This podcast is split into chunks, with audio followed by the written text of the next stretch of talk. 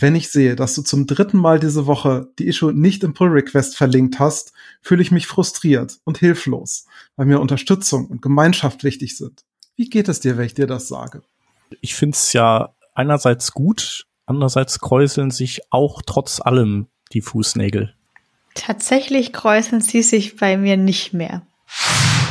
Beobachtung vermischt sich ja im Alltag oft mit der Bewertung. Wir sehen was und wir finden sofort gut, schlecht, doof. Meine Lieblinge bei der Bewertung sind auch Verallgemeinerungen. So, die Worte immer, nie, ständig, oft. Warum begeistert mich GFK? Es ist wie ein Debugger für Interaktionen.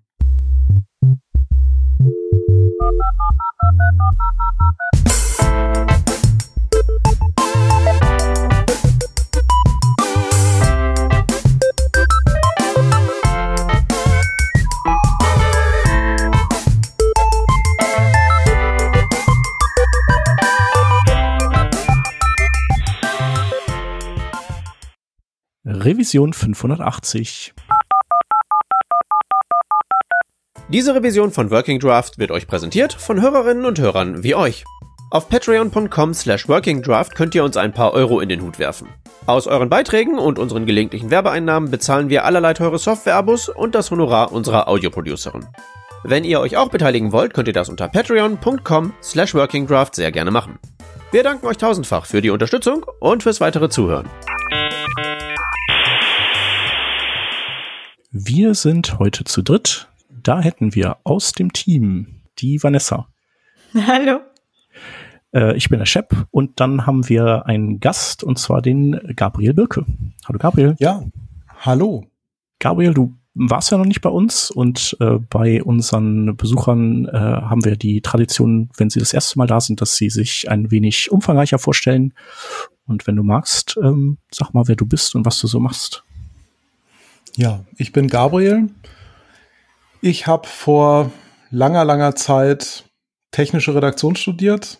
Da lernt man, wie man Bedienungsanleitungen schreibt und das ja und muss da auch diverse Praktika machen und bei meinem Praktikum bin ich bei einer Webagentur gelandet, habe gemerkt so ah mit Computern zu sprechen und äh, Webseiten zu programmieren ist irgendwie viel geiler als äh, Ingenieuren, die einem nichts erzählen wollen, Infos aus der Nase ziehen zu müssen, um dann diese Informationen für den dümmsten anzunehmenden User aufzubereiten, der das Produkt noch nicht mal lesen will.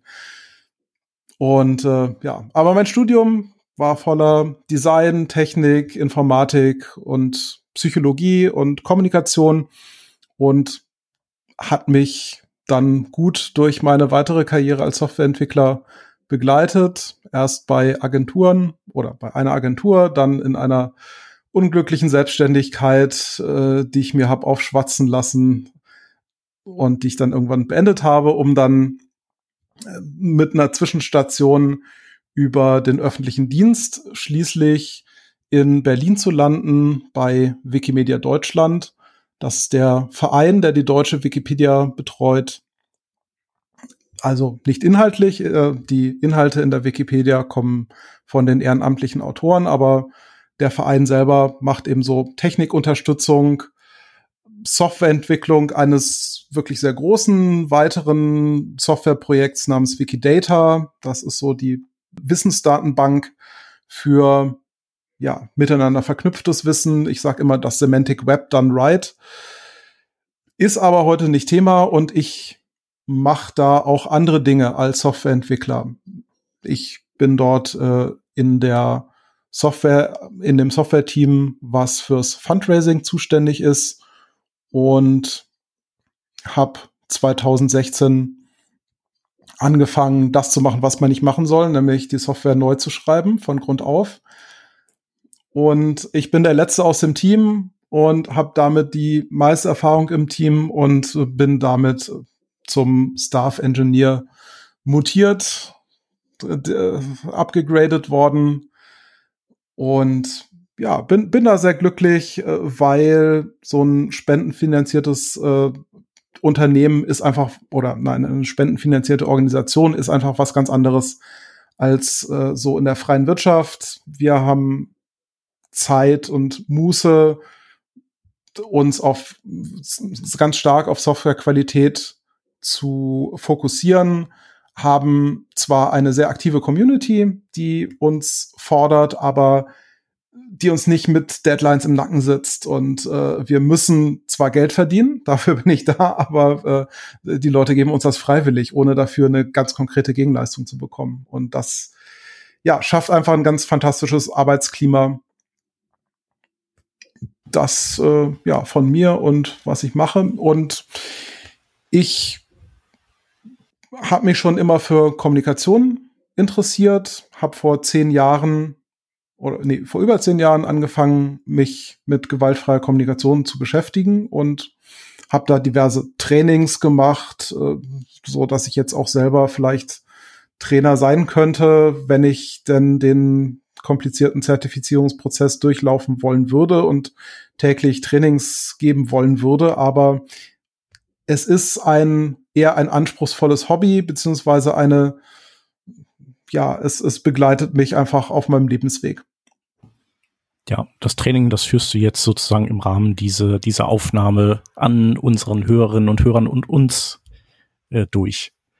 Ja, genau. Ich äh, gebe immer wieder kleinere Vorträge bei Open Spaces. Äh, wenn ich unzufrieden bin mit einem Open Space äh, und denke so, ah, hier fehlt irgendwas oder ich finde nicht die richtige Session, dann biete ich meistens äh, eine Session-Einführung mhm. in die gewaltfreie Kommunikation an.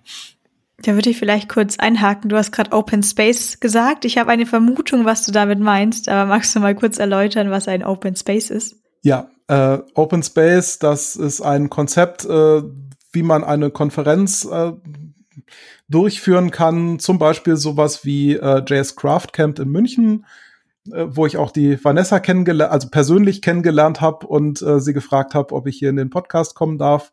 Ansonsten mein absoluter Favorite an Konferenz ist die äh, Socrates in, in Soltau, wo ich äh, ja, das ich bemühe mich immer, da jedes Jahr hingehen zu können und die diversen Ableger im Ausland äh, ebenso auch bekannt, äh, Open Space ist auch so unter Barcamp oder Unkonferenz. Ja, noch kurz zu Socrates, das ist ja so eine äh, Software-Crafting, äh, ja, Unkonferenz letztlich, ne? So die ja. Konferenz dafür. Mhm. Mit einem sehr angenehmen, diversen äh, Publikum und äh, ja, sehr, sehr, sehr netten Leuten. Kann ich sehr empfehlen. Es hat einen Grund, weshalb äh, es eine Lotterie gibt, um die Tickets zu verlosen. Sehr nicht kommerziell. Leute, geht zur, Soft äh, geht zur Socrates, äh, entweder in Zolltau oder zu den Ablegern. Äh, ja. Es lohnt sich. Werden wir auf jeden Fall äh, verlinken in den Shownotes. Genau, und äh, der Titel sagt's ja, du hast es, du hast die Überleitung dahin ja auch gemacht, ähm, dass wir uns heute beschäftigen mit dem Thema gewaltfreie Kommunikation. Für mich klingt das total sinnvoll, aber so als Begriff ist mir das noch nicht so über den Weg gelaufen. Also außer vielleicht, ich, ich stelle mir das so vor, dass man vielleicht irgendwie bei der äh, Familientherapie beim Psychologen ist und der sagt dann so, ja, also müsst mal ein bisschen gewaltfreie Kommunikation jetzt ein bisschen lernen, dann läuft's bei euch zu Hause auch irgendwie wieder. Ähm, genau, aber ich habe überhaupt keine Ahnung. Deswegen ähm, mach doch mal die Eröffnung und erzähl mal, worum geht's da? Ja, ähm, ja, der Familienpsychologe kann das tatsächlich empfehlen, ist tatsächlich von einem Psychologen entwickelt worden, von Marshall Rosenberg. Und worum es geht, ja, es gibt verschiedene Definitionen, verschiedene Ansätze, das zu betreiben, zu tun, darüber zu sprechen. Und äh, ich habe hier in den Notizen geschrieben, ist es eine Art zu denken, eine Art zu sprechen? Ist es eine Haltung anderen gegenüber oder ist es äh, eine Marke, die eine geschützte Marke? Und die Antwort auf alle drei Fragen ist äh, oder alle vier Dinge ist ja.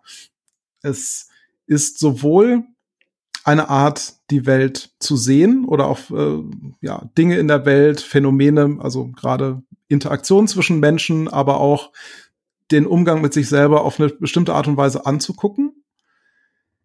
Es, man, man kann auch gewaltfrei sprechen, äh, mit den Prinzipien, die ich später vorstellen werde, mit den Grundunterscheidungen. Allerdings würde ich das nur in einem Übungssetting empfehlen, weil wenn man mit seinen Kollegen oder sein, seiner Familie, seinen Freunden gewaltfrei spricht, äh, so wie das vielleicht auch in manchen Trainings vermittelt wird, in der Trainingssituation, dann guckt die einen an, sagen, sag mal, kannst du mal normal reden? Das ist ja furchtbar. Ich kann später auch gerne noch ein Beispiel geben, wie sich das anhört.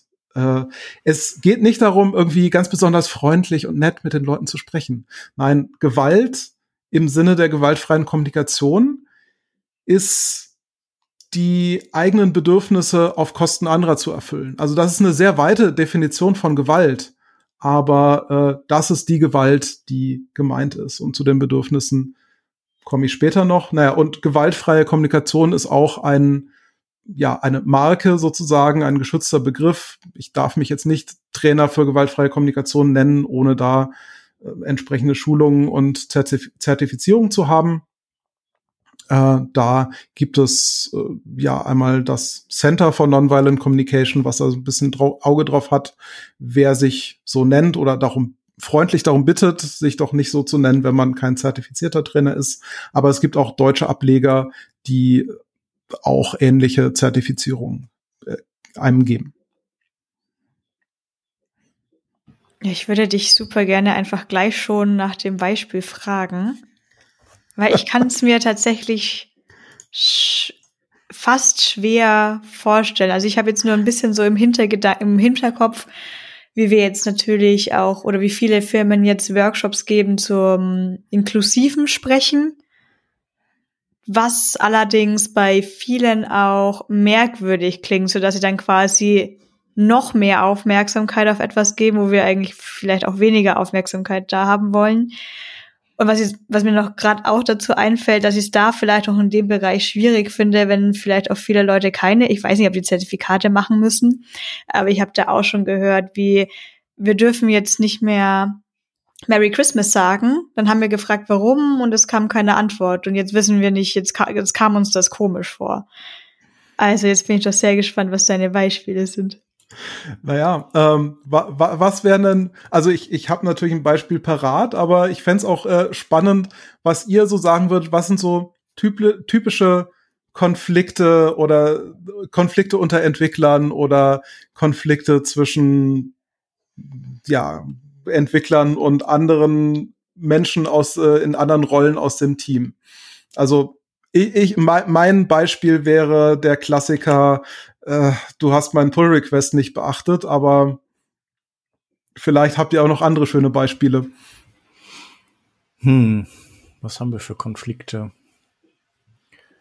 Ähm, also in meinen Projekten ist es dann, äh, sind meine Konflikte, de also zu, oder derzeit sind die eigentlich eher sozusagen anarbeiten gegen äh, Bauchgefühl-driven Development, also so ein bisschen Sachen zu versuchen einzuhegen und äh, und dann sozusagen Beschlüsse, die man fasst, dass man die dann, dass man an, die auch weiterverfolgt für eine gewisse Zeit und nicht ähm, sozusagen, wenn es dann nicht ideal läuft, sofort äh, irgendwie wieder alles umschmeißt.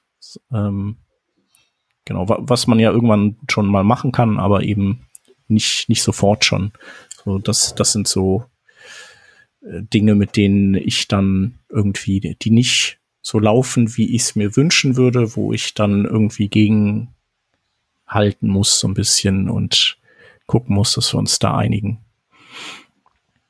Ähm, mhm. Ich weiß nicht, ob man das jetzt, ob das da gut reinfällt da würde ich gerne später drau wieder drauf zurückkommen, weil es ein sehr schönes Beispiel ist, wo man ja gewaltfreie Kommunikation so den Blickwinkel da sehr gut drauf anwenden kann, wo ich vielleicht auch ein eher nicht gekünsteltes Beispiel dann zu finden kann, weil ich glaube, wenn ich jetzt versuchen würde, das sehr gewaltfrei, extrem gewaltfrei zu, zu beantworten, genau, mhm. du, du, äh, es, es gibt keinen konkreten, es gibt in diesem äh, in, in deiner Situation wahrscheinlich keinen konkreten Vorwurf oder wenn du einfach rausrotzen könntest äh, ge gegen irgendwen, ey, du bist, keine Ahnung, äh, du, du, du hältst dich nicht an Abmachungen oder du, du machst hier Bauchgefühl-driven Development.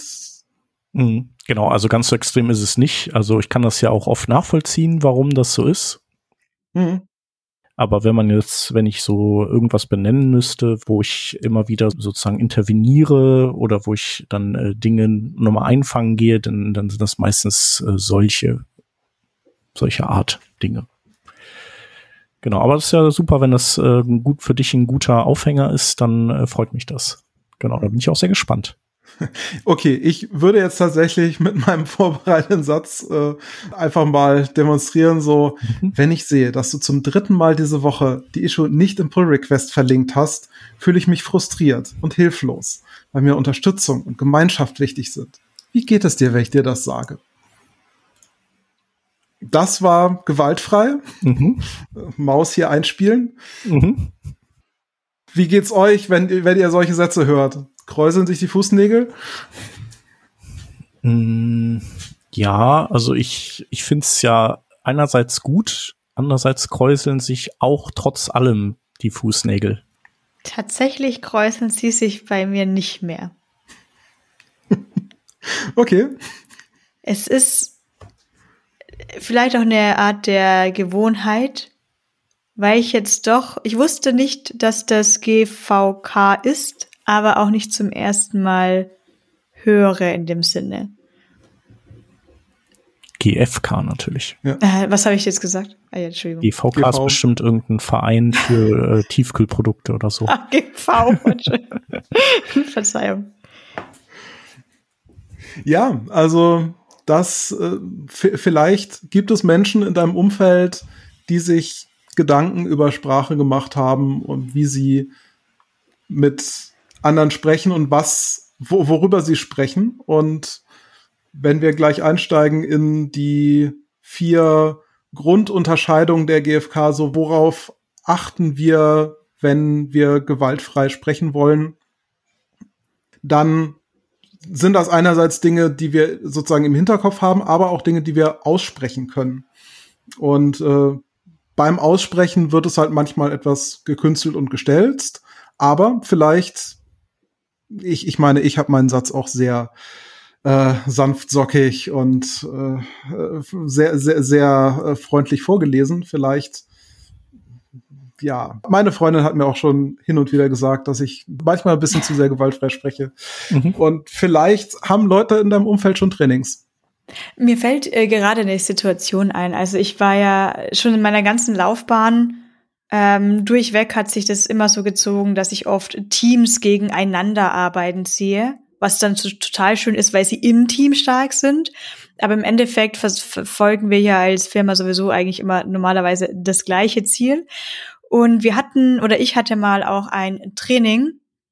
Das war nicht für eine echte Situation, sondern eben für eine gespielte Situation, um uns darauf vorzubereiten, weil wir finden immer irgendwas, was wir rauspicken können, was uns vielleicht aus diversen Gründen nicht so ganz dolle gefallen hat. Und dann haben wir uns so eine Situation rausgepickt. Und ich weiß noch, dass unser Moderator uns da durchgeführt hat, wirklich so, ihr sagt, ihr benennt jetzt die Situation und ihr sagt eure Gefühle. Und ihr werdet euch jetzt ganz dolle anstrengen, der anderen Person nicht zu widersprechen, weil ihr könnt ja nicht den Gefühlen der anderen Person widersprechen. Ihr werdet euch jetzt ganz dolle bemühen, das einfach anzunehmen. Und erst im Schritt zwei fangen wir an zu überlegen, was ihr dagegen tun könntet. Und zwar, was ihr dagegen tun könntet, heißt nicht, was ihr der anderen Person sagt, was sie besser machen soll, sondern wirklich, was kannst du persönlich in der Situation besser machen, damit es der anderen Person besser geht. Dieses Training hatte ich mal. Es war eigentlich nur eine Stunde, aber anscheinend hat's was gebracht. Ja, und äh, offensichtlich oder für, für mich offensichtlich hat sich äh, der Trainer auch äh, mit gewaltfreier Kommunikation beschäftigt, weil du hast schon wesentliche Schritte beschrieben. Und da würde ich jetzt einfach weitermachen und äh, ja, nochmal quasi so die, man, man, manchmal heißt es vier Schritte, ich nenne sie gerne die vier Unterscheidungen der GfK, äh, weil es äh, für mich immer so Zweierpaare sind, äh, die, wo man in der Unterscheidung sehr gut sehen kann, was ist gemeint, was ist nicht gemeint, wie ist die Definition von Beobachtung, Gefühl, Bedürfnis, Bitte in der gewaltfreien Kommunikation. denn diese vier Sachen haben hier so sozusagen besondere Bedeutung. Du hattest schon erwähnt, äh, schaut mal genau hin, was, was ist passiert. So Beobachtung vermischt sich ja im Alltag oft mit der Bewertung. Wir sehen was und wir finden sofort gut, schlecht, doof. Wie kann man nur äh, fangen an zu analysieren oder wenn uns jemand was erzählt, auch gleich Ratschläge zu geben, wie man was besser machen kann. Und reine Beobachtung ist das, was wirklich passiert ist. Da gibt es natürlich Tricks, wie man besser beobachten kann. Zum Beispiel könnte man sich fragen, okay, was sieht die Kamera? So, beschreibe, was die Kamera sieht, beschreibe nicht das Innenleben des Charakters, so, sozusagen, wenn man aus der filmischen Perspektive äh, kommt. Ansonsten gibt's für mich bei Beobachtungen äh, beziehungsweise Bewertungen immer so an Anzeichen, so äh, was was ist eine Bewertung, äh, so dass das Verb sein, so du bist Punkt Punkt Punkt, ich bin Punkt Punkt Punkt. Das ist dann meistens das, das geht dann schnell rein in Bewertung, so ich bin fleißig, faul, wie auch immer. Auch, ja, bewertende Adjektive, groß, klein, zu sorgfältig, streitlustig, verbissen, wie auch immer. Bewertende Verben, so vernachlässigen, verschlampen, aufdrängen, abwerten, sind alles wenn man eine Szene beschreibt und diese Verben verwendet, dann äh, ja, ist, ist da wahrscheinlich eine Beobachtung im Spiel. Und meine Lieblinge bei der Bewertung sind auch Verallgemeinerungen. So, die Worte immer, nie, ständig, oft. Da habe ich äh, inzwischen so ein Kribbeln im Nacken, wenn jemand diese Ver Verallgemeinerung benutzt. Da weiß ich, ah, hier ist gerade eine Bewertung im Spiel. Auch unspezifische Vergleiche. Es ist zu heiß hier, zu kalt. Sehr, sehr, sehr beliebt in Büros. Okay, in der Pandemie, na, jetzt nach der Pandemie nicht, wahrscheinlich nicht mehr so ein großes Problem. Äh, zu langsam, zu schnell, äh, zu viel Velocity, zu wenig, wie auch immer. Ja, unspezifische Vergleiche oder auch generell Vergleiche so. Ich kann schneller arbeiten oder effizienter arbeiten als 15 Prozent meines Teams ist äh, vielleicht nicht so vielleicht nicht so gut. Deshalb äh, ja mag ich diese Unterscheidung zwischen äh, Beobachtung und Bewertung anhand der Bewertung. Es geht nicht darum zu sagen, Bewertungen sind schlecht, du sollst nicht bewerten und dann zu sagen, das war jetzt aber nicht gewaltfrei. Auch ein mh, hm, rotes Tuch für mich, dann frag lieber, äh, war das jetzt eine Bewertung oder nicht? Also es, weil wir, wir sind im Alltag auf Bewertung angewiesen. Die Bewertung ist sozusagen das schnelle Denken, um schnell auf Reaktion, auf Situationen reagieren zu können, sich schnell anzupassen und auf die inneren Heuristiken zurückzugreifen. In dem Moment aber, wo es einen Konflikt gibt mit mir oder mit anderen, dann ist die Bewertung einerseits hilfreich, um zu verlangsamen und zu gucken, okay, ich bin jetzt nicht mehr auf Autopilot, sondern kann mir, kann die Dinge verlangsamen, um nochmal das Debugger-Beispiel zu geben. Ich weiß nicht, ob ich das schon gebracht hatte. Warum begeistert mich GFK? Es ist wie ein Debugger für Interaktionen. Um das Debugger-Beispiel äh, nochmal zu bringen, wenn ich beobachte, dann halte ich quasi eine Interaktion an und kann ganz genau, nochmal ganz genau gucken, okay, was, was ist wirklich vorgefallen?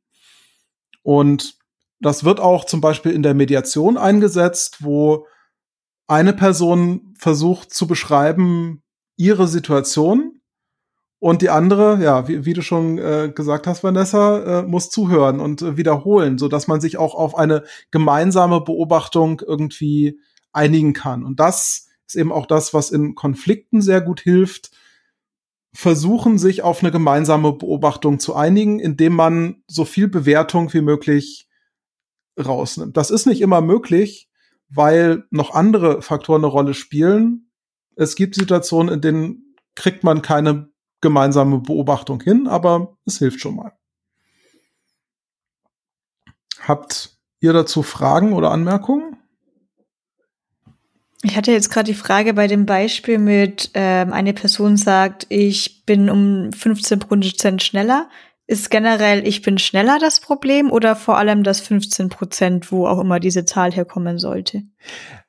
Äh, der, da, das schneller ist das Problem. Mhm. Denn Beobachtungen, ja, um, um wieder ins Positivbeispiel zu gehen, Beobachtungen, je, je genauer die Beobachtung mit Zahlen, Daten, Fakten, desto, desto besser. Äh, also es ist zu heiß hier, ist eine Bewertung. Oh, ich sehe gerade, das Therm Thermometer zeigt 25 Grad. Mir ist das zu warm, ist vielleicht noch eine Meinung. Ist, äh, ja, ist eine Beobachtung. Die andere Frage, die mir jetzt im Kopf rumschwirrt, aber die hat jetzt nichts konkret ganz damit zu tun, was du gesagt hattest ich stolper immer drüber, wenn eine andere Person etwas reininterpretiert in einen gesagten Fakt. Wie zum Beispiel, da kam eine Anfrage über Slack rein, es war als Bug betitelt, ich war dann ewig im Code und habe dann festgestellt, das ist ja ein Feature Request. Da kann alles gefühlt hinter dieser Aussage stehen. Ich kann es oft Oh, Entschuldigung, jetzt habe ich gerade oft gesagt, ist das schlecht? nein, nein, das ist so. ähm, Ich habe zumindest selber eine Interpretationsweise dieses Fakts, weil ich denke, oder die Zeit ist jetzt wahrscheinlich reingeflossen, den Bug zu suchen, bis man festgestellt hat, man hätte gar nicht die Zeit reinstecken, den Bug zu suchen. Man hätte gleich wissen können, ist ja ein Feature-Request und ich gehe das von der Technik anders an. Was mir aufgefallen ist bei ein, zwei ähm, Bekannten von mir, dass dann rein interpretiert wird, oh, jetzt ist es persönlich doof für mich, dass ich da was suchen musste und es hat mir persönlich Zeit gekostet und das hättet ihr doch vorher wissen können. Äh, und das sind ja zwei ganz unterschiedliche Sachen. Deswegen frage ich mich, ob man diese Interpretationen, haben die da auch einen Stellenwert? Ähm, ja, das ist eben das Schöne daran. So, die Interpretationen, die kommen ganz automatisch und die ver versuchen nur die Beobachtung in den Mittelpunkt zu rücken, heißt nicht automatisch, dass da nicht so auch Interpretationen dabei sind und äh, äh, dass, dass man sich da einigen kann. Man kann eine reine Beobachtung immer auf der Appellebene oder auf der Vorwurfsebene hören. Es ist nur wahrscheinlicher, dass wenn es eine reine Beobachtung ist, dass sie nicht gehört auf auf der Ebene gehört wird. Und äh, für diese Art von Missverständnissen gibt es dann andere Beobachtungsweisen, Betrachtungsweisen, wie zum Beispiel die Transaktionsanalyse, wo man dann nachfragen kann, okay, auf welcher Ebene hast du es gerade gesagt?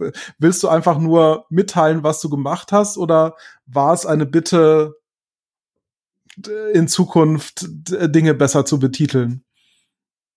Da fällt mir auch ein Beispiel ein was äh, eine gute Freundin von mir, die Felicitas Kugland, Grüße an der Stelle, äh, mir mal erzählt hat, was ich weiß nicht, ob sie es, äh, ich weiß nicht mehr die ganze Story dahinter, aber es war in der Mono One der Satz am Ende des Gespräches, okay, musste das jetzt nur an der Stelle mal raus? Oder sollen wir auch tatsächlich Aktionspunkte oder ähnliches finden? Und das ist mir ein, das ist für mich ein Satz gewesen, den ich seitdem auch nie wieder vergessen hatte und mir dann auch hilft, bei Situationen erstmal zu verstehen, was diese Person eigentlich brauchte. Ich bin typische fixende Person. Wenn mir jemand ein Problem erzählt, denke ich, ich muss es fixen. Aber das ist gar nicht immer so oft die Lösung, die eigentlich gewollt ist an der Stelle. Ja, ja, da, da kommen wir noch mal drauf zurück, wenn ich über Bitten spreche es gibt einerseits die ganz konkreten Bitten, etwas zu tun, aber es gibt auch so die Verbindungsbitte. So bei meinem merkwürdigen Beispiel vorhin, so dieses, wie geht's dir damit, wenn ich das sage, wäre eine Verbindungsbitte, also eine Bitte um Feedback. Und oft, ich greife ein bisschen vor zu den Bedürfnissen, oft reicht es bei Bedürfnissen, wenn sie geäußert werden, wenn die andere Person einen wirklich sieht und mitbekommt, dass in einer vergangenen Situation ein Bedürfnis nicht erfüllt war. Es braucht dann nicht mehr als dieses zu sehen. Es äh, braucht dann keine konkrete Lösung. Es, es ließe sich dazu noch viel sagen. Es gibt da äh, auch lustige äh, Gender-Stereotypen, sage ich jetzt mal, mehr oder weniger lustige, dass angeblich weiblich sozialisierte Menschen eher so äh, äh auf die Verbindung gehen und typisch männlich sozialisierte Menschen eher lösungsorientiert sind und äh, sich daraus dann auch Konflikte ergeben, weil man das jeweilige Bedürfnis nicht so genau erkennt. Aber grundsätzlich würde ich sagen, ja, äh, äh, immer beides im Blick behalten. Manchmal ist das Bedürfnis eher Verbindung und Gemeinschaft und gehört und gesehen werden als eine konkrete Lösung für äh, das, was das äh, Bedürfnis, äh, was sonst noch an anderen Bedürfnissen da war.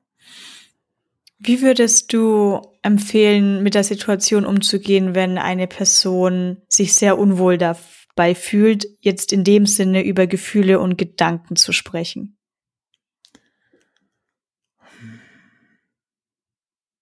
Hm, ich würde, glaube ich, so auf dieses Thema Psychological Safety verweisen oder mal versuchen drüber nachzudenken. Also es gibt ja diese Google-Untersuchung, was macht Teams effektiv? Und da ist ein großer Faktor, dass sich alle sicher in dem Team fühlen. Und zur, zur Sicherheit gehört für mich eben auch, dass man über Gefühle und Gedanken sprechen kann, ohne dafür irgendwie ja, in Anführungszeichen bestraft zu werden. Und so, so eine Atmosphäre kann man nicht automatisch in einem Team erzeugen, sondern das, das braucht einfach so eine gewisse Entwicklung, wo man vielleicht durch eigene Beispiele, also durch mit gutem Beispiel vorangehen oder durch gemeinsame Teambuilding-Aktivitäten eben diese Sicherheit herstellt. Und dann gibt's natürlich immer noch so die persönliche Ebene, weil äh, nicht jeder möchte halt wirklich auf der Arbeit, äh, in so einem professionellen Umfeld, wo es auch noch ganz viel so diese, diesen Gedanken gibt, naja, Arbeit, da lasse ich meine Gefühle zu Hause, da bin ich professionell, weil alles andere ist ja unprofessionell. Wir sind hier Roboter und keine Menschen. Okay, das ist übertrieben, aber es, es gibt viele Arbeitsumfelder, wo das der Fall ist, oder auch, wo diese, diese Art zu denken auch so raussuppt in den Rest der Gesellschaft und wo viele Leute sich einfach noch nicht so trauen. Und äh, ja, ich würde sagen, da ist dann Metakommunikation mit der Person angesagt, zu, äh, um, um der Person oder den Personen angesagt, und zu, um zu gucken, okay, was können wir, also erstmal, erste Frage, wärst du unter den richtigen oder unter bestimmten Umständen wärst du bereit, überhaupt über Gefühle und Gedanken zu sprechen? Und wenn da ein Nein kommt, kann man auch noch, äh, ja, könnte man auch noch einhaken, aber nach einem grundsätzlichen Ja könnte man dann eben einsteigen und sagen so, okay, unter welchen Bedingungen? Also wie müsste unser Team, uns, unsere Abteilung oder unser One-on-One -on -One gestaltet sein? Wie müsste unser Verhältnis aussehen, damit du eher bereit wärst, darüber zu sprechen, das mehr einzubringen? Okay, dann würde ich jetzt weitermachen genau, mit dem du. Thema Gefühle. es genau, du hast ja nein. gesagt, es sind, sind äh, vier, es fächert sich auf in vier Bestandteile. Ja. Gerne, und der nächste ja. ist tatsächlich Gefühle und mhm. äh, Gefühle in Abgrenzung zu Gedanken, wenn, weil es, es gibt auch da Fallen. Wir haben jetzt schon gerade gesagt, es ist manchmal ein bisschen schwierig am Arbeitsplatz oder im professionellen Umfeld drüber zu sprechen. Deshalb muss man auch nicht grundsätzlich drüber sprechen. Man kann diese Unterscheidung und diese Denke auch bei der Selbsteinfühlung, beim, beim Blick nach innen verwenden. Und da finde ich das hilfreich, diese Unterscheidung zwischen Gefühl und Gedanke.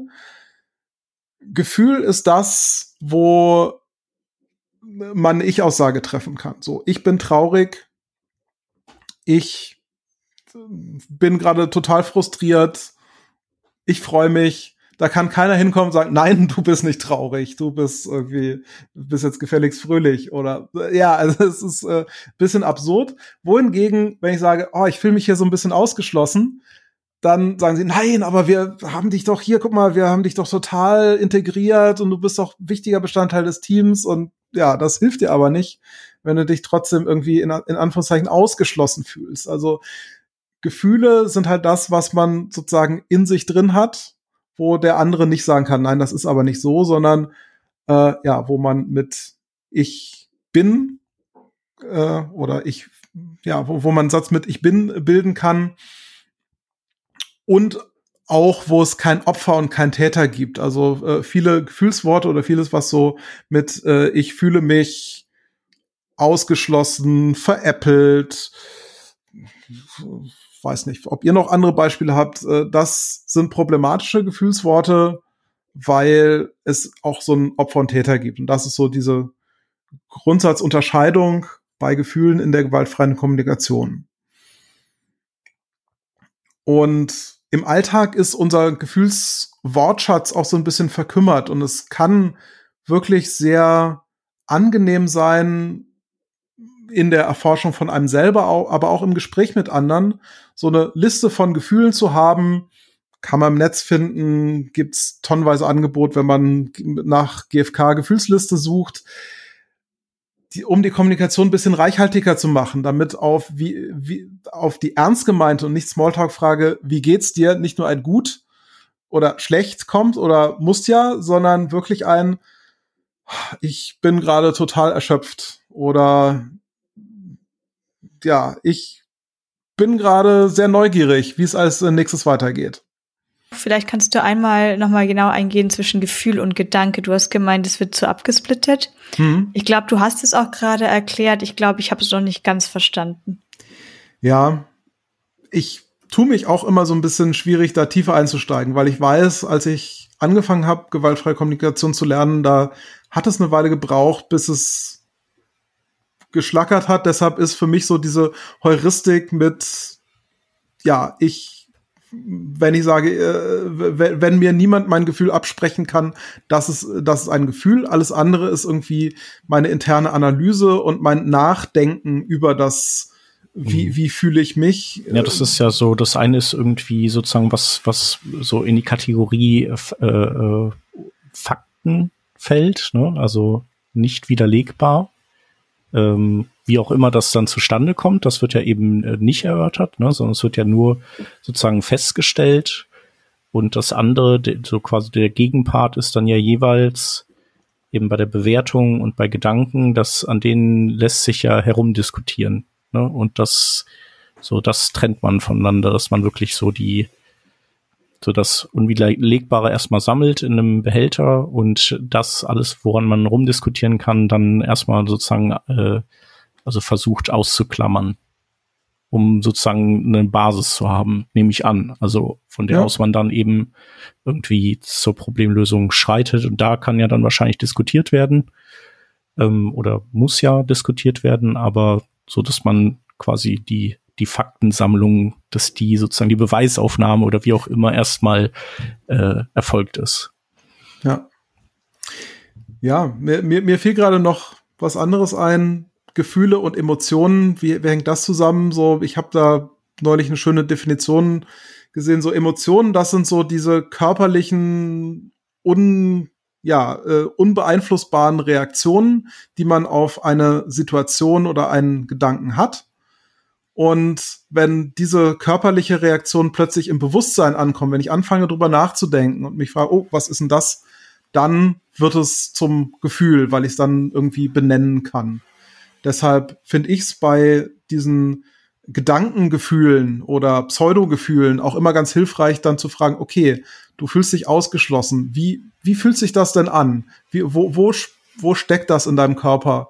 Äh, ballst du die Hände zusammen, hast so ein grummeliges Gefühl in der Magen gibt, ist dir der Hals zugeschnürt, fühlst du dich, als müsstest du dich schütteln, bist du nervös, so. Und vielleicht noch mal zu einer Frage, warum ist das wichtig oder wozu brauchen wir das überhaupt? Das wäre dann die Überleitung zum, äh, zum, zum nächsten Paar. So eine der Ideen der gewaltfreien Kommunikation ist, dass jeder für seine Gefühle verantwortlich ist. Das heißt, egal was andere machen, die lösen zwar was in mir aus, aber meine Bedürfnislage, meine Verfassung hat was damit zu tun. Das ist natürlich auch problematisch, wenn man sagt, so der, ich bin ja nur der Auslöser für deine Gefühle, aber dafür bist du wirklich selber verantwortlich. Aber es ist auch unglaublich befreiend zu sagen, hey, ich bin für meine Gefühle verantwortlich, ich kann in mich reingucken und gucken, wie es in mir aussieht und niemand kann meine Gefühle steuern. Ich bin nicht fremdgesteuert, sondern ich kann durch die Analyse immer gucken, wie geht es mir und dann weitergehen über den nächsten Schritt, über die Bedürfnisse und zu fragen, okay, warum geht es mir so? Denn der Auslöser ist für unangenehme Gefühle zumindest in der gewaltfreien Kommunikation ist immer ein unerfülltes Bedürfnis. Wenn ich angenehme äh, Gefühle habe, wenn ich mich freue, wenn ich lustig bin, dann ist der Auslöser vermutlich ein erfülltes Bedürfnis. Und die unangenehmen Gefühle, wenn wir denken, oh, das fühlt sich jetzt irgendwie gerade nicht gut an, ich bin traurig, ich bin, ich bin, fühle mich einsam, dann äh, ist das oft ein Hinweis auf ein ganz bestimmtes Bedürfnis. Also nein, auf ein Bedürf auf ein unerfülltes Bedürfnis. Es gibt keine, äh, als Entwickler hätte ich natürlich, natürlich gerne so eine Übersetzungstabelle. Aha, wenn ich das fühle, ist es bestimmt das Bedürfnis. Ich habe sie bisher noch nicht gefunden. Ich glaube, das ist sehr viel komplexer. Aber ja, das wäre so äh, der, der, die nächste, die dritte Unterscheidung das Bedürfnis. Bedürfnis hat in der gewaltfreien Kommunikation eine ganz bestimmte Bedeutung, nämlich Bedürfnisse sind abstrakt, das heißt nicht an konkrete Personen, Art und Weisen, etwas zu tun, Orte, Zeit und so weiter gebunden. Und das Gegenstück zum Bedürfnis ist dann die Strategie, die Strategie zur Erfüllung des Bedürfnisses.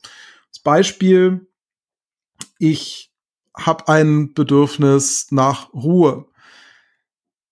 Ich kann mir meine Noise Cancelling Kopfhörer aufsetzen. Ich kann mich einfach mal hinlegen. Ich kann den Ort wechseln, weil der Ort zu laut ist. Oder das Bedürfnis nach Bewegung. Ich kann tanzen, ich kann Sport machen, ich kann äh, mich einfach so ein bisschen, mal ein bisschen von meinem Stuhl auf, aufstehen, mich ein bisschen bewegen es da, Bedürfnisse sind äh, abstrakt und das ist äh, für mich dann auch immer so die, wie unterscheide ich zwischen Bedürfnissen und Strategien?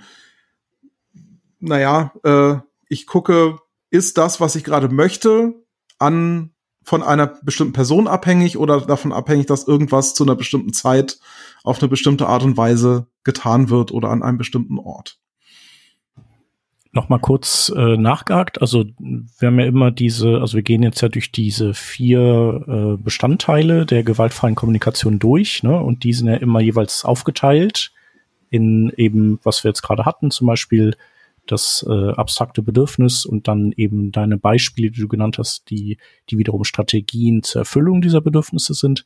Und mhm. wir wollen aber zunächst äh, bei der gewaltfreien Kommunikation uns nur um sozusagen den ersten Part, um den der sozusagen die unverrückbaren Dinge, so das, das ist, da geht es erstmal um Bestandsaufnahme, richtig? Ja, jein.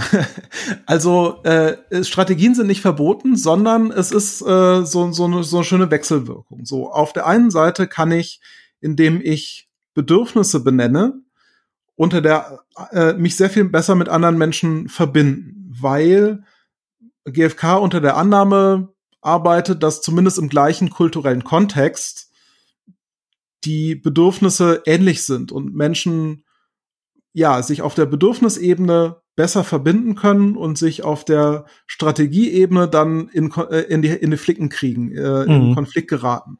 Ja, so bei Beobachtungen, dass äh, wenn die quasi wirklich neutrale Beobachtungen sind oder objektive Beobachtungen sind, dann kann man sich da einig werden, weil beide irgendwie sagen, ja, du kommst immer morgens um acht, das stimmt, und gehst immer um 17 Uhr, das stimmt auch, kann ich nachvollziehen, bei mir ist es so. Genau, und genau, ohne das zu werten, weil in dem Moment hat man dann schon keinen Bock mehr und äh, kriegt sich in die Haare. So. Ja. Also es geht quasi darum, äh, genau, ähm, äh, ja, einfach nicht Konfliktpotenzial zu erzeugen. Richtig. Und genau, also die, die Bedürfnisebene ist die Ebene, wo man sich begegnen kann, wo man gemeinsames Terrain finden kann, wo man sozusagen auch in die Schuhe des anderen schlüpfen kann. Denn, also das ist äh, für mich so auch eine der coolsten Sachen an GFK, die mich in meinem Leben sehr viel hat entspannter werden lassen. Es, es gibt so die Provo ich weiß nicht, ob, wie provokant die Aussage ist, aber dass alles, was Menschen tun, tun sie, um ihre Bedürfnisse zu befriedigen.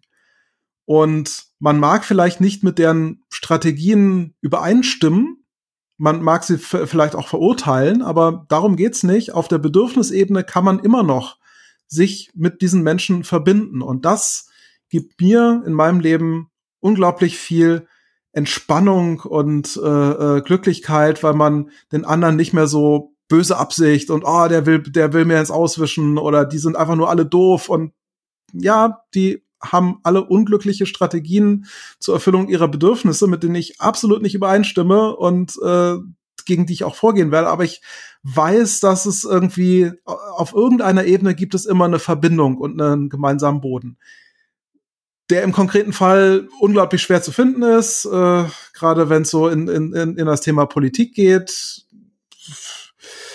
ist ja, ich habe da so meine Schwierigkeiten mit, aber so dieses Gefühl, hey, der andere will mir nichts, wir theoretisch könnten wir uns verbinden, finde ich ah, brillant. Das hat mein Leben auf jeden Fall sehr bereichert. Und es gibt natürlich auch die andere Richtung äh, und deshalb äh, hatte ich so ein bisschen Jein gesagt auf deine Frage. In der G äh, GfK geht es vor allen Dingen um, Be um Bedürfnisse. Ja, geht es, aber man kann auch von einem Stra konkreten Strategievorschlag, den jemand macht, so, wir müssen jetzt alle mehr arbeiten, wir sind hinten dran mit unserem Sprint, kann man mal gucken, okay, äh, was, worum geht's eigentlich? Äh, was was für ein Bedürfnis steht denn dahinter? Ist, äh, ist dein Bedürfnis nach Sicherheit bedroht, weil du Angst hast, dass wenn wir diesen Sprint nicht schaffen, äh, äh, ja, es, es schlimme Umwälzungen gibt in, äh, in, in unserem Team oder ja, also da, da, das macht eine ganze Palette auf, nachzufragen, um zu gucken, okay, wo können wir uns einigen, wo können wir einen gemeinsamen Standpunkt, Standpunkt finden. Ja, ich meine, sowas kennen wir ja auch, äh, also oder kenne ich auch von äh, Kunden, die eben oder Project Owner, die eben sagen, wir müssen Feature X äh, so und so einbauen und dann denkt man sich, ja, weil das ist jetzt aber ganz komisch. Lass uns mal ergründen, warum du das möchtest, weil genau, lass uns mal schauen, was da sozusagen dahinter steht und ob wir das dann nicht irgendwie anders umsetzen können, schlauer, besser oder eben meinetwegen auch so, wie der Kunde das sagt, weil es dann irgendwie Sinn ergibt. Ähm, genau. Und äh, ja, letztlich ist es, ist es das ja dann, dann auch, ne? Hast du gleich mal mit schlauer und besser bewertet. ja, so bin ich halt. naja, äh, es erfüllt dann die Bedürfnisse besser. Äh, und, äh, äh, und, und zwar nicht nur die Bedürfnisse der, äh, des Kunden und Product Owner, sondern auch der Entwickler, die vielleicht äh, mit dem merkwürdigen Feature-Vorschlag oder dem Feature-Vorschlag, den sie als merkwürdig betrachten, auch so ihre liebe Not hätten, den umzusetzen in der vorhandenen Architektur, der vorhandenen Codebase. Ja. Oder ja, ich meine, ein, eins der, ich, ich glaube, als der häufigen Bedürfnisse von Entwicklern ist auch so das Bedürfnis nach Klarheit.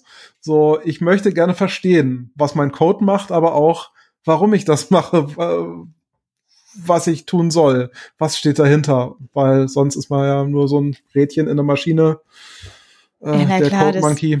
da möchte man ja auch den eigenen Sinn daran haben, was man, warum man hier gerade sechs Stunden da reingesteckt hat. Mhm.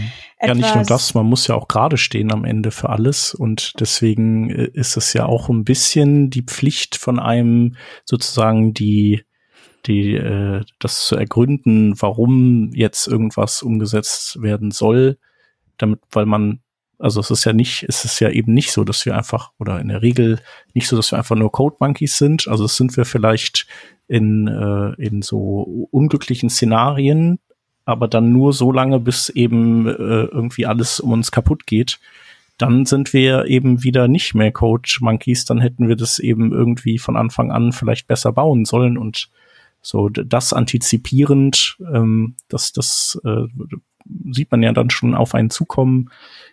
Das erfordert dann eben einfach, dass man bei, äh, bei sagen wir mal, Anfragen, die viele Fragezeichen erzeugen, in einem dann noch mal ein bisschen nachzubohren und dem auf den Grund zu gehen, warum eben diese Anfrage kommt, finde ich. Ja, ja, das kommt noch hinzu und jedes Mal, wenn mir jemand eine Lösung vorschlägt und dann sagt, hast du bessere Ideen, frage ich immer oder nicht mal, wenn die Frage dazu kommt, wie hast du bessere Ideen? Ich will versuche immer dem Problem erstmal auf dem auf dem Grund zu gehen, was wir hier eigentlich lösen, weil A, kann ich sonst gar keine anderen Ideen lösen.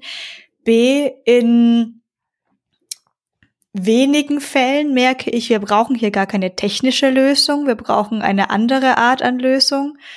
Und äh, C, es ist bestimmt immer noch irre wahnsinnig schwierig, wenn man keine Vollzeit-Software-Engineer-Person ist, zu verstehen, was jetzt tatsächlich leicht oder schwer ist und welche Möglichkeiten es überhaupt gibt. Ja, das sind sehr gute Beispiele und ja, äh, als Softwareentwickler kann man sozusagen an diese Erfahrung anknüpfen, wenn man sich mit sozusagen, ich sage jetzt mal, klassischer gewaltfreie Kommunikation beschäftigt und versucht zu gucken, okay, was ist jetzt das Bedürfnis? So dieses einen Schritt zurücktreten und zu versuchen zu abstrahieren. Und in der Regel können wir das als Softwareentwickler ja auch ganz gut, zu sagen so, okay, die Heuristik ist, ich lasse jetzt mal äh, äh, Ortzeit, äh, Personen und konkretes Ding weg und versuche einen Schritt zurückzutreten. Vielleicht habe ich noch eine Liste, eine schöne Lookup-Liste mit äh, was sind die äh, offiziell genehmigten Bedürfnisse. Gibt es nicht. Äh, jeder muss für sich selber, muss diese Liste für sich selber entscheiden. Das ist äh, äh, ja auch ein heiß diskutiertes Thema in der gewaltfreien Kommunikation. Wie viele unterschiedliche Bedürfnisse gibt es wirklich. Manche sagen fünf, manche sagen drei, manche sagen neun, manche sagen zwanzig. Ich finde das auch sehr spannend, äh, da auch auf die Sprache zu achten. Ich habe mit einer Bekannten mal eine, so ein Kartenspiel gemacht, äh, auf denen lauter Bedürfnisworte standen, also 52 Karten. Und dann haben wir das Ganze mal nach Englisch übersetzen lassen und haben da plötzlich festgestellt, oh, hier gibt's äh, zahlreiche Doppelungen und Dinge, die fehlen. Also Sprache ist da auch nur ein Hilfswerkzeug für das, was vielleicht als viel abstrakteres Konzept oder als abstrakteres Ding in unseren Köpfen ist. Aber, also als noch abstrakteres Ding in unseren Köpfen, aber Sprache ist schon sehr hilfreich beim Abstrahieren von Bedürfnissen. Und ein, eine Sache, die ich an der Stelle nochmal einschieben wollte, so mit der Verantwortung übernehmen für die eigenen Bedürfnisse, äh, für die eigenen Gefühle. So, die Verantwortung beginnt da, wo ich das Weil verschiebe. Ich fühle mich oder ich bin traurig, weil du das gemacht hast. Nein, ich fühle mich traurig, weil mir folgendes Bedürfnis wichtig ist und das gerade nicht erfüllt ist. Du hast dazu beigetragen, aber äh, ich habe die Verantwortung für meine Bedürfnisse und okay, da ist was zwischen dir und mir vorgefallen, aber äh, es gibt verschiedenste Strategien, wie wir das jetzt bereinigen können, wie wir da wieder ein Gleichgewicht herstellen können, wie ich dieses Bedürfnis jetzt wieder erfüllen kann. Vielleicht muss es gerade jetzt in diesem Moment auch nicht mehr erfüllt werden, weil der Vorgang schon irgendwie mehrere Tage zurückliegt und ich will das einfach jetzt nur mitteilen, wie es mir gegangen ist in der Situation. Vielleicht wollen wir eine Strategie erarbeiten, wie wir das in Zukunft, so eine Situation in der, in der Zukunft vermeiden können. Mit der Verschiebung des Weil von ich fühle mich, weil du X getan hast, zu ich fühle mich, weil mir X wichtig ist, weil mein Bedürfnis X nicht erfüllt ist oder erfüllt ist. Das ist so die, äh, ja, die Zurücknahme der Verantwortung und damit auch der Handlungsfähigkeit. Und das das andere, was mich sehr begeistert. Kann man natürlich alles missbrauchen, aber äh, grundsätzlich in einem psychologisch sicheren Umfeld oder äh, wenn man ehrlich zu sich selber ist, man muss das ja auch nicht alles nach außen tragen, sondern man kann ja auch erstmal für sich gucken, okay, wie geht's mir gerade jetzt in diesem Moment oder wie ging es mir in der Situation, wie habe ich mich gefühlt, okay, welche Bedürfnisse waren da vielleicht unerfüllt? War es, habe ich, hätte ich Unterstützung gebraucht, hätte ich äh, mehr Gemeinschaft gebraucht? Hätte ich mehr Ordnung und Struktur gebraucht. Ordnung und Struktur finde ich sehr wichtige Entwicklerbedürfnisse. Neben Klarheit und vielleicht auch gesehen werden. Gesehen werden ist ein sehr menschliches Bedürfnis. Wertschätzung. Ich meine, äh, Leute haben schon gekündigt, weil sie nicht genügend Wertschätzung bekommen haben.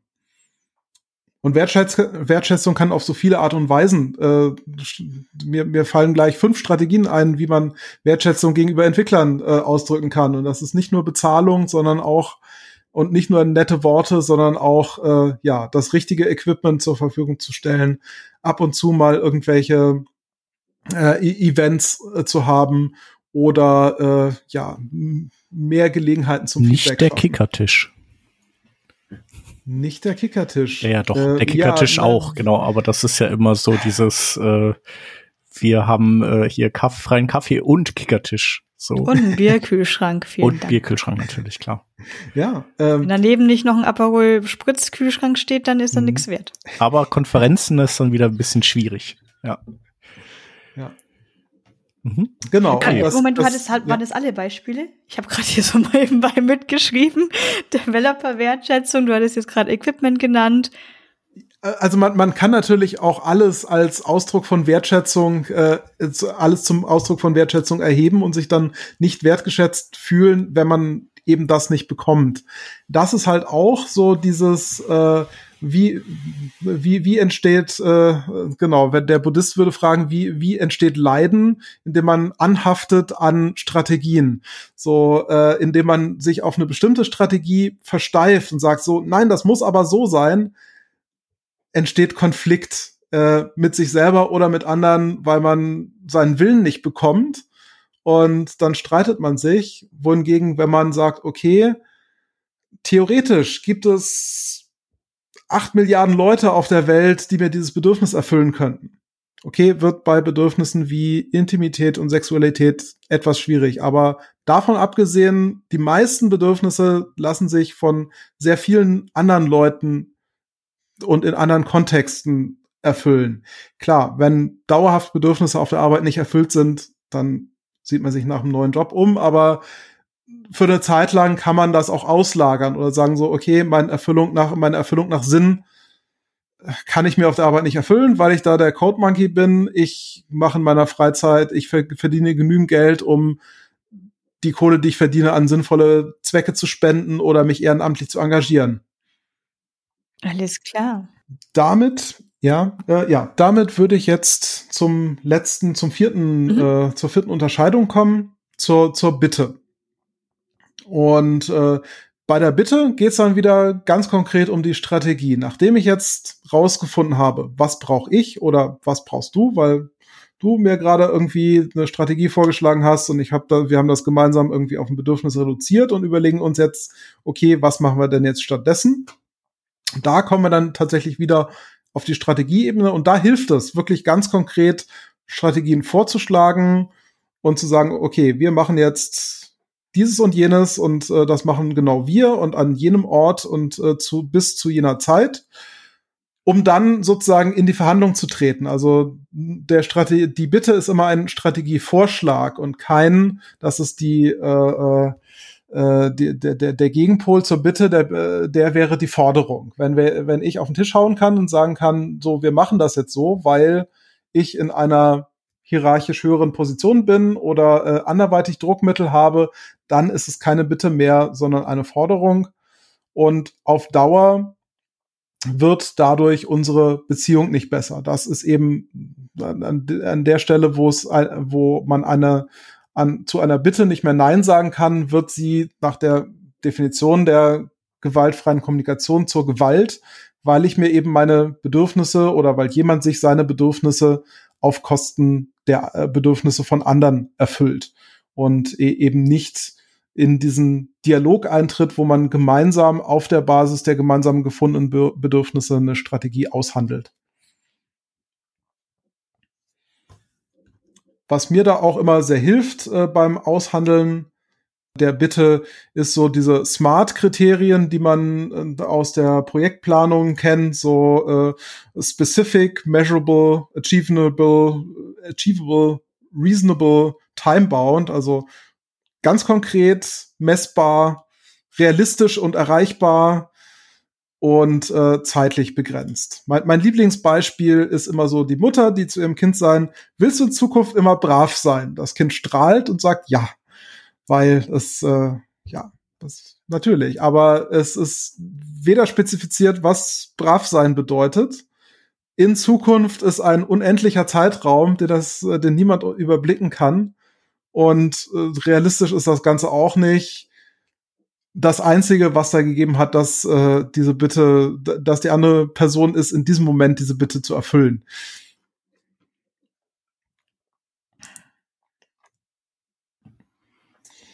Ja, das, äh, was mir nun dazu einfällt, ist, dass das Ganze, glaube ich, auch stark davon abhängt, dass irgendwie alle Lust haben, auch mitzumachen, oder? Also ich glaube, wenn du, wenn du die Leute gar nicht erst überzeugt bekommst, äh, äh, so vorzugehen. Also wenn du, ich kann mir vorstellen, dass jemand, der da überhaupt keinen Bock darauf hat, dass dieses ganze Ding auch äh, im Prinzip durch äh, Unlust sabotieren kann. Äh, also, ja. Ja, auf jeden Fall, auf jeden Fall. Äh, früher war für mich das Kriterium einer guten Bitte, die, die, dass die Antwort auf die Frage, möchtest du dieser Bitte entsprechen, möchtest du das tun, ein relativ enthusiastisches Ja ist. Inzwischen, manchmal kommt man einfach nicht zum Ja. Manchmal würde ich inzwischen sagen, reicht ein, na gut, ich sehe keine bessere Lösung und das ist die Lösung, mit der ich am, im Moment gehen kann. Ist das Beste, was man manchmal erreichen kann. Aber zumindest das sollte erreicht sein. Wenn das nicht der Fall ist, dann finde ich, lohnt sich immer die Frage, was brauchst du, um dazu Ja sagen zu können? Natürlich gibt es irgendwie manipulative Leute, die das ausnutzen und dann irgendwie Forderungen, also die, die, die versuchen, den Prozess zu derailen. Da, das muss man im Hinterkopf haben. Aber immer unter Annahme einer einigermaßen psychologisch sicheren und stabilen Umgebung, wo die Leute bemüht sind, eine, eine gemeinsame Lösung zu finden und nicht einfach nur innerlich gekündigt haben und gar nicht dabei sein wollen, wo man dann auch sagen könnte, okay, du möchtest nicht dabei sein, wäre es für dich in Ordnung, wenn wir hier eine Lösung finden und du setzt sie um. Also das ist genau, also das, das, das Nein zur Bitte ist nicht das Ende des Dialogs, sondern der Beginn des Dialogs, zu gucken, okay, welche Bedürfnisse sind unerfüllt bei der Strategie, die wir hier präsentieren. Dann versuchen, da möglichst viele Strategien gleichzeitig zu erfüllen. In Trainings benutze ich äh, gerne das Kartenspiel, um irgendwie fünf zufällige Bedürfnisse zu ziehen. Fünf Leute mit unterschiedlichen Bedürfnissen, alle zeigen ihre Karten und müssen gemeinsam eine Strategie finden. Es klappt immer. Mit drei Leuten, mit vier Leuten, mit fünf Leuten. Man findet immer irgendwas, wo alle sagen so, okay, wenn wir das jetzt machen würden und ich dieses Bedürfnis hätte, dann wäre mein Bedürfnis erfüllt. Es ist magisch, aber es ist halt auch immer die Übungssituation, weil kein konkreter Anlass vorliegt. Also äh, in dem Moment, wo ein konkreter Anlass vorliegt, wo Leute sich auch schon Gedanken gemacht haben und ihre Lieblingsstrategie haben, da gibt's Konflikt, weil Leute einfach ungern davon ablassen wollen, Dinge nicht so zu tun, wie sie es schon immer gemacht haben, wie sie es gewohnt sind, wie es ihnen am sinnvollsten erscheint, weil das eben ihr Bedürfnis in der Vergangenheit immer so perfekt erfüllt hat. Und ja, da geht's dann ans Verhandeln, sage ich jetzt mal. Ja, die Diskussion finde ich jetzt wirklich super, weil ich wollte auch gleich einspringen, Chef, als du das gesagt hast. Und das da darauf hat auch meine Frage davor angespielt. Wie geht man am besten mit der Situation um, dass eine Person sich vielleicht nicht öffnen möchte? Denn vielleicht ist die erste Abwehrhaltung, äh, ich finde das doof, ich möchte das nicht machen. Aber wie du gerade schon meintest, solange die Person jetzt nicht geistig schon komplett damit abgeschlossen hat und eigentlich eh gehen möchte, dann ist das vielleicht die erste Reaktion, aber die hat vielleicht Gründe. Und es gab auch Momente, wirklich, an denen ich keine Lust mehr auf Retrospectives hatte. Es gab auch Momente für mich selber, wo in, in Situationen, in denen es mir zu viel zu extrovertiert gerade wurde. Das waren dann viele HL-Workshops, die waren vollgepackt, drei Tage lang, acht bis 16 Uhr. Wir machen jetzt erst diesen Workshop zusammen, dann machen wir diese Teamarbeit zusammen. Und mir kostet das immer sehr viel Energie und Kraft. Und ich fühle mich immer viel besser aufgehoben, wenn die Organisatoren und Organisatorinnen irgendwie ein bisschen darauf eingehen können und auch wissen, hey, die Person braucht jetzt vielleicht auch mal wieder ein bisschen Ruhe. Ich hatte leider selber die Erfahrung gemacht, dass das eher war, oh, dann machen wir das und das wird so toll, ich freue mich schon. Ach, du hast darauf keine Lust? Und dann dieses, du bist falsch. Nee, das wird super, das weißt du bloß nicht, wie super das wird. Also mir wurde einfach gesagt, das muss dir Spaß machen, weil mir macht es Spaß. Und da, da, da, da kriege ich mich dann auch teilweise in so eine Ecke zurück. Wow, äh, okay. ja, das, das, das finde ich ziemlich krass. Das, äh, ja, da, das ist halt so die eigenen, die eigene Weltsicht. Also da, da kommt man ja schon auf der Beobachtungsebene nicht zueinander. Also da wäre dann eine gute Diskussion oder ein äh, gutes Gespräch darüber angesagt, äh, der Unterschied zwischen Introvertiertheit und Extrovertiertheit, dass es Menschen gibt, die ihre Energiebatterien nicht dadurch aufladen, dass sie mit anderen Menschen interagieren, sondern dass sie allein und ruhig Dinge tun.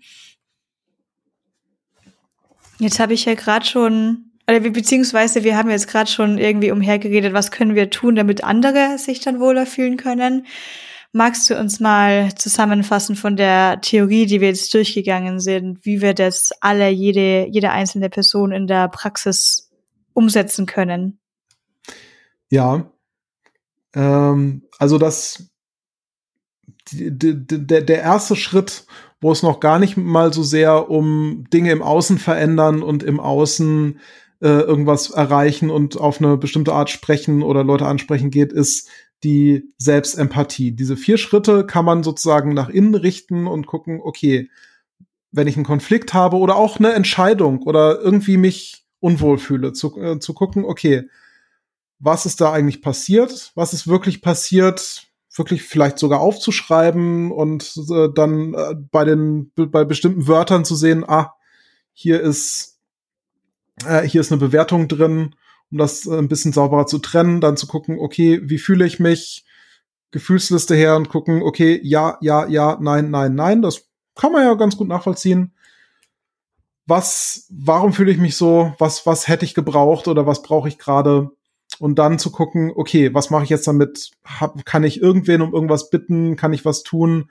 Oder reicht es, mir das angeguckt zu haben? So, die, die Selbstempathie ist quasi der erste Schritt, um damit zu arbeiten, das ein bisschen kennenzulernen und äh, äh, ja, die, diese Sicht auf die Welt zu kriegen. Und das ist schon, finde ich, schon sehr erhellend.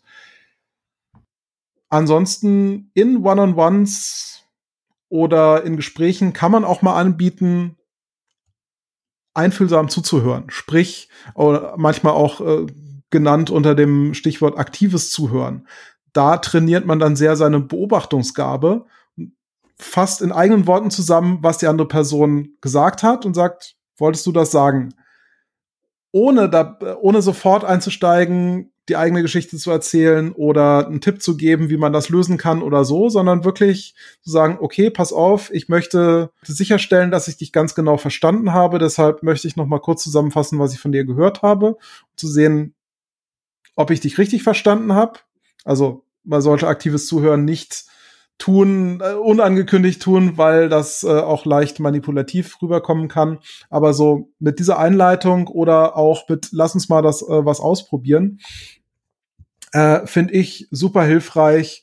Ich habe sogar in unserer Abteilung äh, eine feste Stunde, wo sich Leute zusammenfinden können.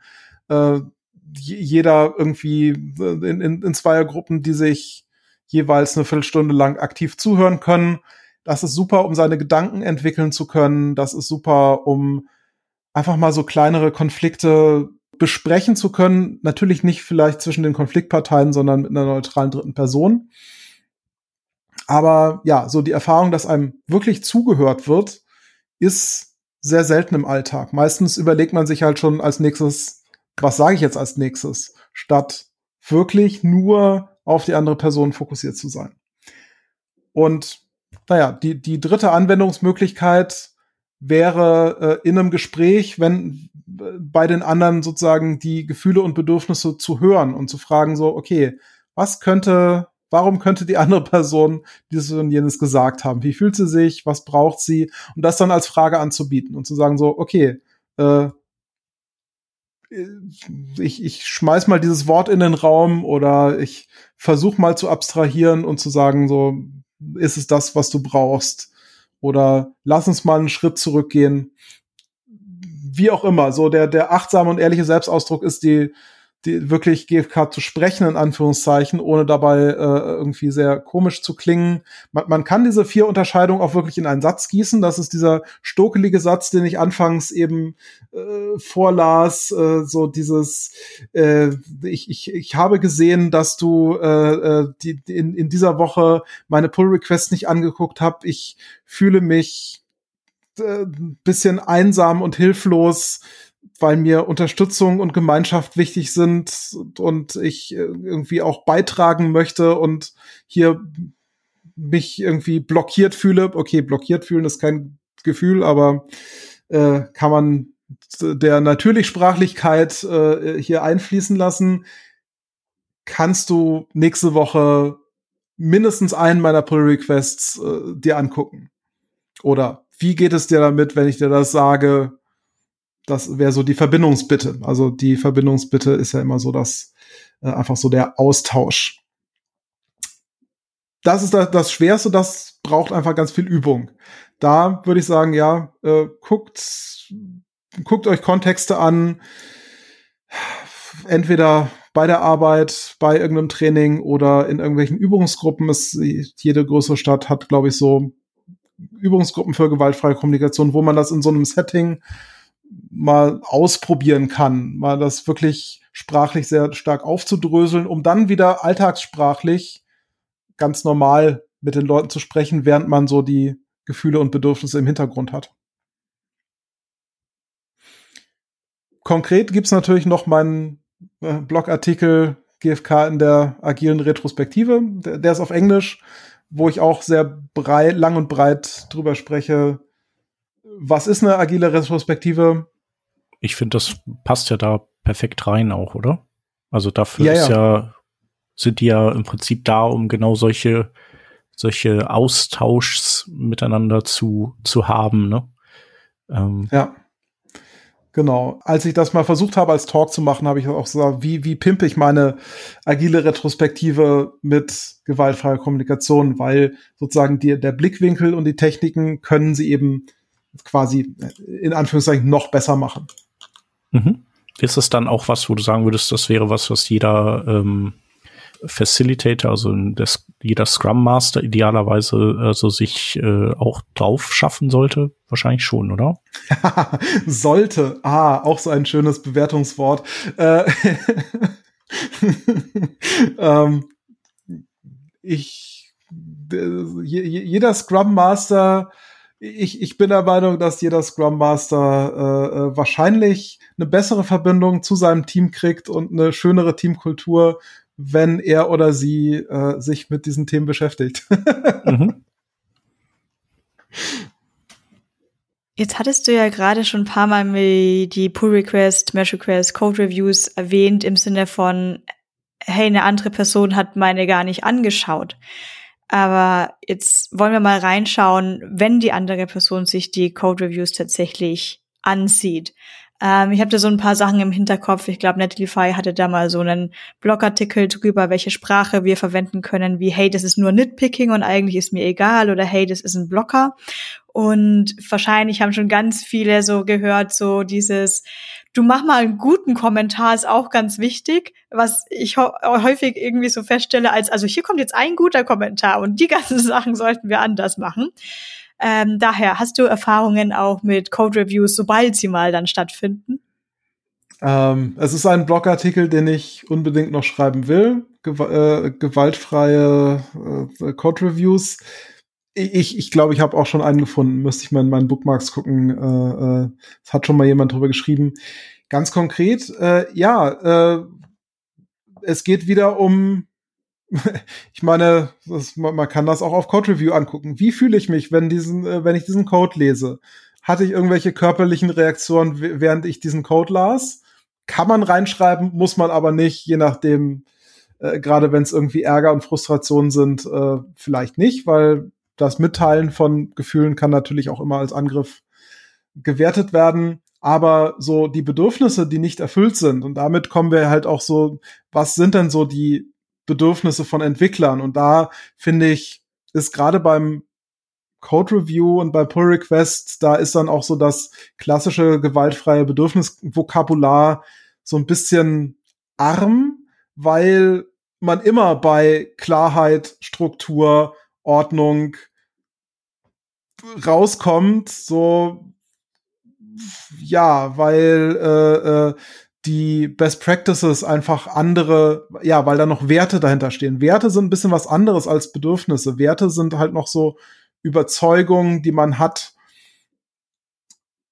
äh, und die, die eben auch beim Pull Request nicht reinspielen. Insofern würde ich, glaube ich, beim Pull Request, ja, äh, äh, es, es ist ein Artikel, den ich noch schreiben muss äh, und ich würde sagen, da ist es, genau, mein, meine derzeitige Arbeitshypothese, dass die Cross-Functional Requirements, also vor allen Dingen die Cross-Functional Requirements, die also sowas wie Wartbarkeit des Codes, äh, Performance, Sicherheit, äh, Developer Onboarding, Usability, die, die, die ganzen Ilities, dass das quasi die Bedürfnisse der Softwareentwicklung sind und dass, wenn man die in einem Code Review anspricht und äh, den Fokus darauf legt, in einem Code, Re Code Review, dass das quasi so, so die Sprache der gewaltfreien Kommunikation im Code Review ist.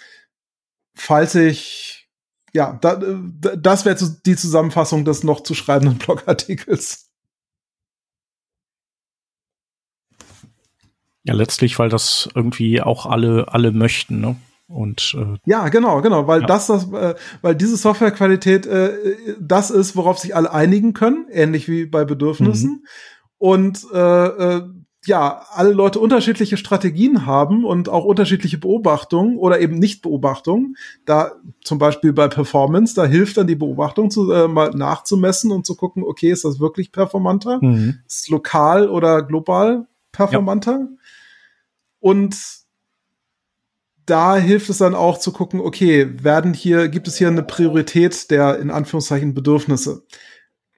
Es gibt in der GfK das Dogma oder die Aussage, dass Bedürfnisse sich niemals widersprechen können, dass man eben nur manchmal keine Strategie finden kann, die alle sofort gemeinsam erfüllen kann, sondern manchmal ja, steckt man dann eben das eine oder andere Bedürfnis zurück oder hat mehrere Strategien, die dann irgendwie in zeitlicher oder räumlicher äh, Reihenfolge äh, äh, befriedigt werden. Und so ist es halt auch bei Software und bei den Cross-Functional Requirements. Es, es kann nicht alles auf Priorität eins sein. Man hat so eine, jedes Projekt hat so seine Priorität der Cross-Functional Requirements, die vielleicht auch äh, von den Softwareentwicklern unterschiedlich bewertet äh, wird und da geht's dann in Konflikte. Ich meine, grundsätzlich bei Code Reviews würde ich noch sagen, nie, ja, die, diese Analyse der anderen Person, ah, du hast das geschrieben, weil du irgendwie äh, hier, keine Ahnung, ja, also die böse Absicht zu unterstellen, also die Gedanken da reinzubringen, statt die Beobachtung äh, und eben nicht einfühlsam zu sein, das wäre eben sozusagen die nicht äh, gewaltfreie Art und Weise, ein Code Review zu machen und die einfühlsame Weise ist, okay, welches Bedürfnis hattest du hier? Ah, du hast hier eine Abkürzung genommen. Vermutlich war dir an der Stelle nach Leichtigkeit und äh, äh, Leichtigkeit, ja, kenne ich auch. Äh, okay, lass uns mal gemeinsam äh, gucken, wie wir das mit meinem Bedürfnis nach äh, Struktur und Klarheit zusammenbringen können. Ja. Du hast hier gerade einige so, danke, danke, Chef, äh, so spannende Sachen gesagt. Das eine hat, hat das Wort äh, Werte und das andere auch gerade nach meinem Bedürfnis, nach jenem und diesem. Ich habe bei dem einen Buch von Sarah Dressner, Engineering Management for the Rest of Us. Ich glaube, da gab es mal auch so ein freies Kapitel am Anfang. Äh, eine coole Übung gelesen, dass man sich doch am Anfang mit dem eigenen Team mal hinsetzen könnte, um einfach mal kurz über die Werte der verschiedenen Personen zu sprechen. Und da hat man vielleicht auch einfach nur in einer halben Stunde, Stunde schon ganz viel herausgefunden, um das spät, um die spätere Zusammenarbeit deutlich zu erleichtern. Also meine Werte sind zum Beispiel auch eigentlich immer die vollkommene Korrektheit und alle Sachen durchgedacht zu haben. Äh, auf der anderen Seite kann es jetzt zum Beispiel der Wert von meinen Stakeholdern zum Beispiel, ich muss ja nicht immer nur Frontend-spezifisches Team sein, aber die, die Werte von meinen Stakeholdern zu sein, nicht pleite zu gehen, was ja dann auch ein Wert ist, den ich verstehen kann. Und die ganz andere Frage wäre dann aber auch noch zu deinem Satz mit mein Bedürfnis nach Struktur und etc. und ähm, Qualität vielleicht. Was sind denn aber überhaupt eigentlich auch die Company-Werte? Denn man kann ja schon so ein bisschen, da, da hatte Hans auch gerade in der letzten Woche auch tolle Sachen dazu gesagt, so ein bisschen unterscheiden, was ist tatsächlich mein Wert, den ich gerne vertreten würde und was ist das, worauf wir uns aber geeinigt haben und ich auch respektiere und dementsprechend so ausführe. Und mir fällt es persönlich immer sehr viel leichter, wenn diese Sachen einfach kommuniziert sind, müssen jetzt nicht unbedingt aufgeschrieben sein, aber wenn das nicht so transparent oder so in der Gegend rumhängt und dann streitet man sich nur hin und her. Ich will mehr Qualität, ich will schneller haben oder vielleicht ist es gar nicht, ich will das, ich will das, sondern mir wurde der Uni beigebracht, ich muss das alles hier sehr, sehr, sehr genau machen und gegenüber zu mir wurde gesagt, ich muss das schneller machen, sonst kriege ich im One-on-Ones eins auf den Deckel oder so. Ja, ähm, was ist deine konkrete Frage?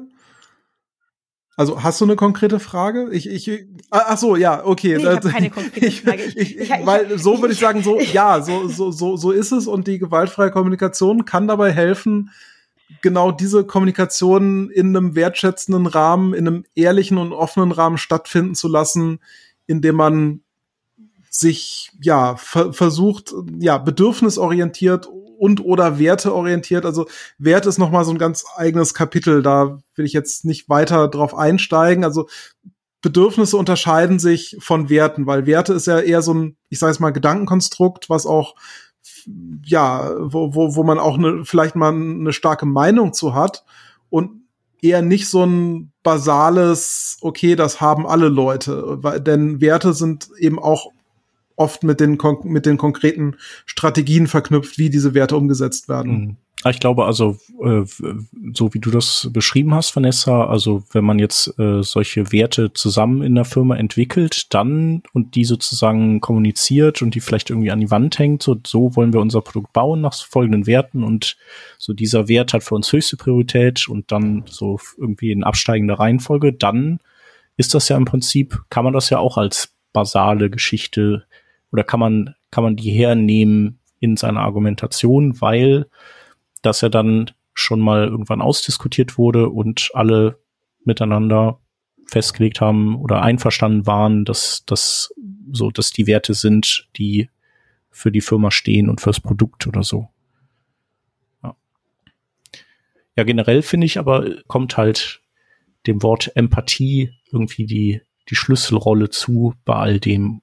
Und ich weiß auch gar nicht, ob man das, also ich frage mich manchmal, ob man Empathie lernen kann oder ob äh, man dafür ein Händchen hat oder so. Ähm, aber es ist ja eben, du hast ja eben auch gesagt, äh, es gibt eben diese Selbstempathie, dass man so in sich selbst reinhorcht und sagt, äh, gefällt mir jetzt was nicht, einfach weil weil's, äh, weil ich irgendwie eine andere Vorstellung habe, aber im Grunde ist es ja objektiv gesehen völlig egal. Also sowas wie, ich finde Tailwind scheiße, weil es hässlich aussieht. Ähm, aber eigentlich ist Tailwind jetzt in dem Kontext gar nicht, eigentlich nicht schlimm. So, und trotzdem, ich finde es einfach doof und deswegen möchte ich den Pull Request nicht annehmen. Und eben die Empathie, sich äh, in die Gedankengänge der anderen rein zu versetzen. Weil einem das ja auch irgendwie vieles erklärt. Ja, äh, dazu kann ich gerne noch was sagen. Denn ja, als Mensch, der, ich sage jetzt mal, keine offizielle Diagnose hat, aber ich glaube, ich vermute sehr stark, dass ich irgendwo im äh, neurodiversen Spektrum so rumschwappe, ist das natürlich auch eine wichtige Frage für mich. Ist Empathie angeboren oder kann man das lernen? Und die, die Antwort lautet ja. Äh, also auf, auf beide, äh, beides. Nämlich einerseits gibt es, also die, die wissenschaftliche Forschung sagt, ja, alle Menschen haben diese Spiegelneuronen, mit denen sie unmittelbar die den emotionalen Zustand äh, äh, und das Befinden eines anderen Menschen irgendwie erfassen können.